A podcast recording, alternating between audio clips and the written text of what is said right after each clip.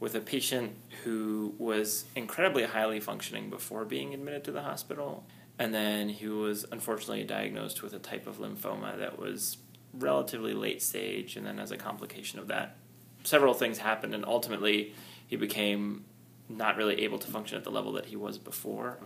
He was a lawyer, I believe, or some high level accountant or something like that.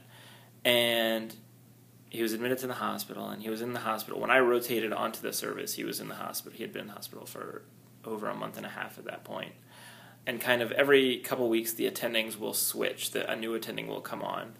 And so as soon as he kind of came in and basically got the summary the rundown of, of what the course of this one patient had been he was like i mean w- what are we really doing for this guy? Is there any point of us kind of keeping him here for this long and just poking and prodding at him with every day drawing blood and, and getting information that isn't really going to help us make him any better and that really any quality of life that he has is pro in the time that he has left because we knew at that point that his prognosis was poor and any quality of life that he has in that time that's left is going to be found outside of the four walls of the hospital.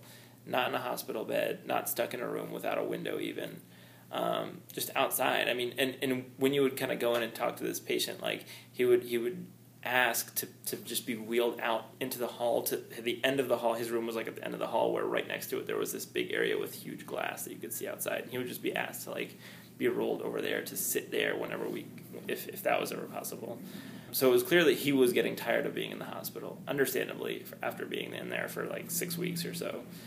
So it really like resonated with me. He really re- recognized that medicine's great when you can help someone, but a big part of being a physician is recognizing when maybe it's time to kind of slow down and think about what are we trying to accomplish here and really what's best for the patient, not necessarily what we should be doing to, to try and fix them, but seeing that sometimes that isn't always an option and making that obvious to the patient and to their family so that they can make the right decision about where to proceed with things. And so he kind of called a family meeting and he brought in we're all having it obviously in the patient's room. So it was the patient was there. He had called around for several family members to make sure that there was a time that worked for all of them. Brought them all in.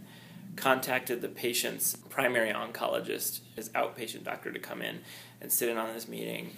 Gathered all the residents that were involved in his care, and, and I fortunately got to tag along for the meeting and just kind of join and, and listen in and kind of sit in and, and, and just watching them have that conversation. I think it was a big turning point for me just because that was that was kind of when I realized that whatever work I wanted to do ultimately, so I, I want to go into internal medicine, but whatever if I were to ever subspecialize from that, I would want it to be in a field where I actually have to have conversations like that. And, and it sounds kind of counterintuitive. I guess most people don't want to have that discussion because it is a hard discussion. Um, and I recognize that it's a difficult skill to have to be able to have that discussion, and one that I definitely am not even close to being good at yet.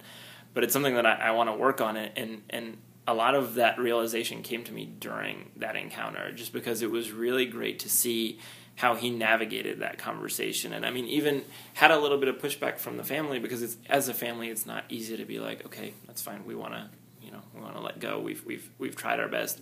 It's really hard to to kind of come to terms with that realization that, you know, maybe he's not going to get better, and maybe it's what we're doing isn't for for isn't the best thing for him and I think it, you can spare someone a lot of suffering by being honest with them up front about what you as a physician really can give them and what you can't give them. And sometimes you can't give them what they want which is to leave the exact same way that they came in healthy. Um, well not the way they came in but how they were before they came in which is healthy.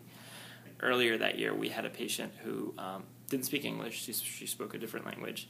Um, just to not be identifying i won't say what language it was but she had she had lupus um, and had it for several years. We had mentions in the chart of her having it for many many years before that hospital admission. And the reason she was admitted that one time was as a result of her disease. She needed to get some blood transfusions. Her blood levels were low the, unfortunate thing about kind of the language barriers in healthcare is that you know you have you get these little dinky blue phones that are put in the room that you call an interpreter and then the patient picks up one handle and you pick up the other and then you speak to the interpreter and the interpreter tells them what you're saying and it's it's a much much longer conversation And so she was kind of in that weird zone where she understood a little bit of English enough to, I think, for people to think that they were kind of getting by without using the interpreter phone.